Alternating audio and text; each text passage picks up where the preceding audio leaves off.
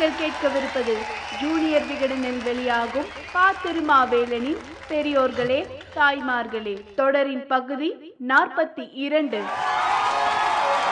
பெரியோர்களே தாய்மார்களே. சென்னை ராயப்பேட்டையில் இருக்கிறது சத்தியமூர்த்தி பவன். தமிழ்நாடு காங்கிரஸ் கமிட்டியின் தலைமை அலுவலகம் அது. எஸ் சீனிவாச ஐயங்காரும் சி என் முத்துரங்க முதலியாரும் பத்தொன்பதாயிரத்தி ஐநூத்தி எண்பத்தி ஒன்பது ரூபாய்க்கு ஏலத்தில் வாங்கிய மைதானம் அது. ஆயிரத்தி தொள்ளாயிரத்தி முப்பதுகளில் சுமார் நாற்பத்தைந்தாயிரம் ரூபாய் செலவில் சிறு கட்டடம் கட்டப்பட்டு அதனை சேலம் சக்கரவர்த்தி சி விஜயராகவாச்சாரியார் திறந்து வைத்தார். இப்போது சென்னை காமராஜர் அரங்கம் அருகில் உள்ள மைதானத்தில் பொருட்காட்சி நடக்கிறது அல்லவா, அதை போலவே அந்த காலத்தில் ராயப்பேட்டையில் இந்த மைதானத்தில் பொருட்காட்சி நடக்கும். ஆயிரத்தி தொள்ளாயிரத்தி முப்பத்தி ஒன்பதாம் ஆண்டில் அங்கு மிகப்பெரிய தீ விபத்து ஏற்பட்டது. பொருட்காட்சியோடு சேர்ந்து அதுவரை இருந்த கட்டடமும் சாம்பலானது. காங்கிரஸ் ஆட்சியை மீட்டெடுத்த காமராஜரே இந்த மைதானத்தையும் பொலிவுபடுத்தினார். ஐந்தரை லட்சம் ரூபாய் செலவில் ஒரு கட்டடம் கட்டி ஆயிரத்தி தொள்ளாயிரத்தி அறுபத்தி மூன்றில் அவரே அதை திறந்து வைத்தார். அதற்கு சத்தியமூர்த்தி பவன் என்று பெயரும் வைத்தார். கலைஞர் கருணாநிதி எல்லாவற்றுக்கும் அண்ணா என்று பெயர் சூட்டுவதைப் போல காமராஜர் சகலத்துக்கும் சத்தியமூர்த்தி என்றே பெயர் சூட்டுவார்.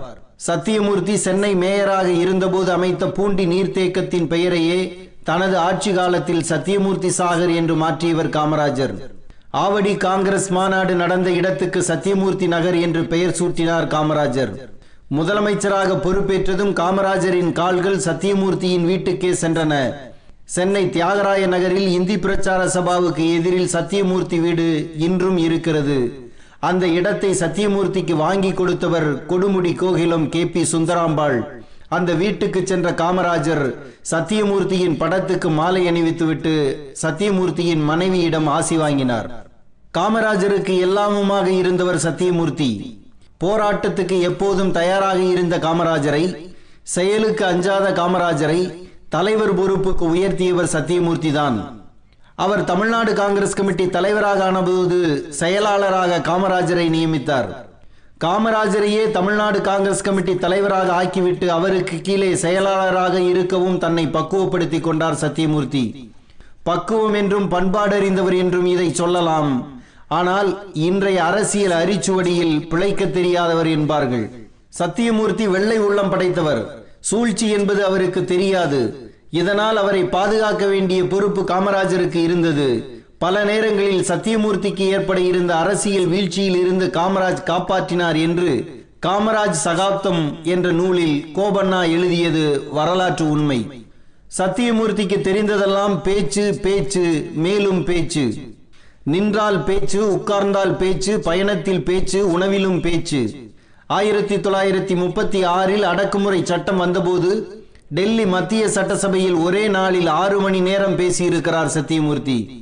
பாரதியின் பாடல்களுக்கு தடை வந்தபோது சென்னை மாகாண சட்டசபையில் பாரதி பாடல்களை தனது வெண்கல குரலில் பாடினார். அவன் தோல் வெளுப்பாம் என் தோல் கருப்பாம், அவன் தோல் வெளுப்பாம் என் தோல் கருப்பாம் என்ற வாசகத்தை சத்தியமூர்த்தி வாயிலிருந்து கேட்க வேண்டும் என்பார்கள். ராமன் ஆண்டால் என்ன, ராவணன் ஆண்டால் என்ன என்று இருக்கக்கூடாது என்பதை தமிழ்நாட்டில் பிரபலப்படுத்தியவர் சத்தியமூர்த்தி தான். பிரிட்டிஷ் சிங்கத்தை அதன் குகையிலேயே சந்தித்து பிடரி மயிரை பிடித்து ஆட்டுவேன் என்றதும் அவர்தான். நாங்கள் கயாவில் கொல்லப்படுவோம் என்பதற்காக எங்களை தற்கொலை செய்து கொள்ளச் சொல்கிறீர்களா என்று அரசியல் பூர்வமான கேள்வியையும் வன்மையாக வார்த்தைகளால் கேட்பார். கடினமான சொற்கள் எலும்பை நொறுக்கிவிடாது என்பது அவரது புகழ்பெற்ற சொற்களில் ஒன்று. தமிழும் சமஸ்கிருதமும் ஆங்கிலமும் அவரது நாவில் நர்த்தனம் ஆடும். அதற்கு அவரது குரல் முழுமுதற் காரணம். ஒலிபெருக்கி இல்லாத அந்த காலத்திலும் அவரது குரல் கடைசி வரிசையில் உள்ளவர் காதையும் தழுவும். பொதுக்கூட்டங்களில் பேசக்கூடியவருக்கு முதன் முதலாக இருக்க வேண்டிய அம்சம் குரல். அது உறக்கவும் இருக்கக்கூடாது, கர்ணகொடூரமாக இருப்பதும் கூடாது, மிகவும் மெல்லவும் இருக்கக்கூடாது, இனிமையாகவும் கேட்கும்படியாகவும் இருக்க வேண்டும் என்று சத்தியமூர்த்தி தனது மகள் லட்சுமிக்கு எழுதிய கடிதங்களில் குறிப்பிடுகிறார். பேச்சு என்பது நாவில் இருந்து, தொண்டையில் இருந்து, ஈரலில் இருந்து, மூளையில் இருந்து வருவதில்லை, அது இதயத்தில் இருந்து பிறக்கிறது என்றும் அவர் சொன்னார். நல்ல பேச்சுக்கு அவர் வகுத்த முக்கியமான இலக்கணம் என்னவென்றால், இன்னும் கொஞ்சம் பேச மாட்டாரா என்று மக்கள் நினைக்கும் இடத்தில் பேச்சை நிறுத்த வேண்டும் என்று சொல்லி இருக்கிறார். அப்படிப்பட்ட பேச்சு சத்தியமூர்த்தியுடையது. அதனால் தான் காந்தி எனக்கு பத்து சத்தியமூர்த்திகள் தேவை என்று குறிப்பிடுகிறார். பொதுவாக பேச்சாளர்கள் கூட்டம் கேட்பவர்களை குஷிப்படுத்துவதற்காக சொந்த கொள்கைகளை கொஞ்சம் கொஞ்சமாக காற்றில் பறக்க விடுவார்கள். ஆனால் சத்தியமூர்த்தி தனது எந்த கொள்கையையும் விட்டுத்தர மாட்டார்.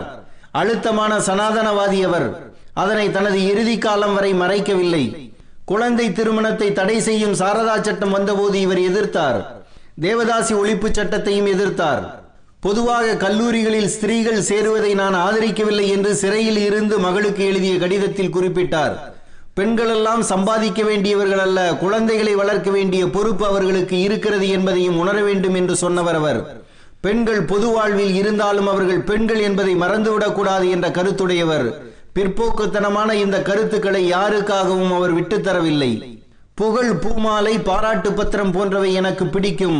நான் பேசுவதை கேட்டு மக்கள் ஆனந்திப்பார்கள், அவர்கள் ஆனந்தப்படுவதை பார்த்து நானும் மனம் பூரிப்பேன் என்று தனது பலவீனத்தையும் பட்டவர்த்தனமாக ஒப்புக்கொண்ட சத்தியமூர்த்தி எந்த புகழ் மாலைக்காகவும் சமரசம் செய்து கொண்டவர் அல்ல.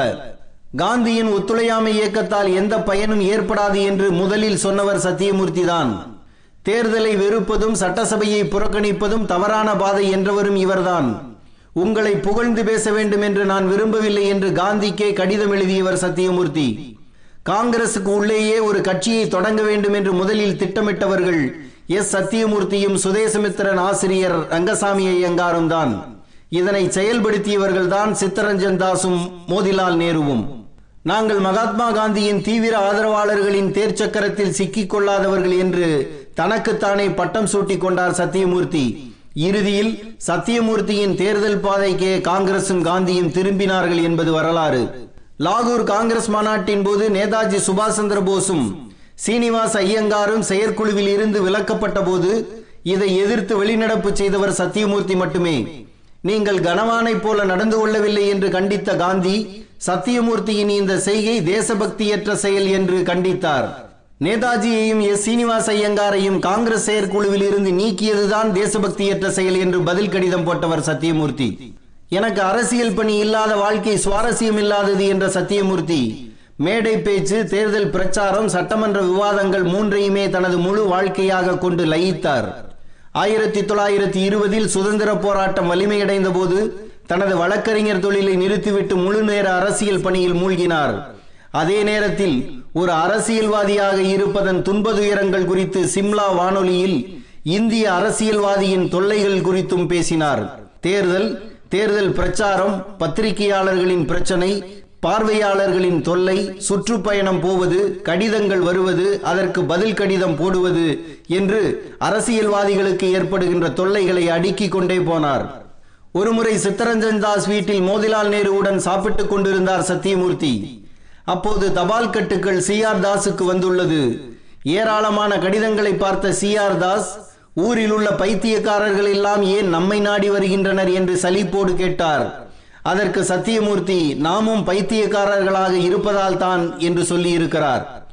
அரசியல் பணியை மட்டுமே வாழ்க்கையாக கொண்டவன் சித்த சுவாதீனம் அடைந்து விடுவான் என்றும் சத்தியமூர்த்தி சொன்னார். இதிலிருந்து தப்பிக்கவும் வழி சொல்லி இருக்கிறார் அவர். இசை, நாடகம், புத்தகம் போன்ற ஏதாவது ஒன்றில் அரசியல்வாதி தன்னை ஈடுபடுத்திக் கொள்ளாவிட்டால் அவனது மூளை பழுதாகி போய்விடும் என்று அறிவுறுத்தினார் சத்தியமூர்த்தி. சத்தியமூர்த்தி சொன்னது சத்தியத்துக்கு கட்டுப்பட்ட அரசியல்வாதிகளை. அப்படி பழுதாகிவிடக் கூடாது என்பதால் தான் பணத்தின் பக்கமாக இப்போதைய அரசியல்வாதிகள் தங்களது ஆர்வத்தை திருப்பிக் கொண்டார்கள். கடைசி ஆங்கில சிப்பாய் இந்தியாவை விட்டு போன பிறகும் நம் குப்பையை சுத்தப்படுத்த ஐம்பது ஆண்டுகள் ஆகும் என்றார் சத்தியமூர்த்தி. அறுபத்தெட்டு ஆண்டுகள் ஆன பிறகும் சுத்தமாகவில்லை என்பதை விட குப்பை மேடுகள் கூடிக்கொண்டே போகிறது. பொதுமக்களின் நாணயத்தில் ஊழல் ஊடுருவி விடாமல் வெளிப்பாக இருக்க வேண்டும் என்று தனது இறுதி கால சொற்பொழிவுகளில் குறிப்பிட்டார் சத்தியமூர்த்தி. ஆனால் பன்றிகளோடு சேர்ந்த பசுவாகிவிட்டார்கள் மக்கள்.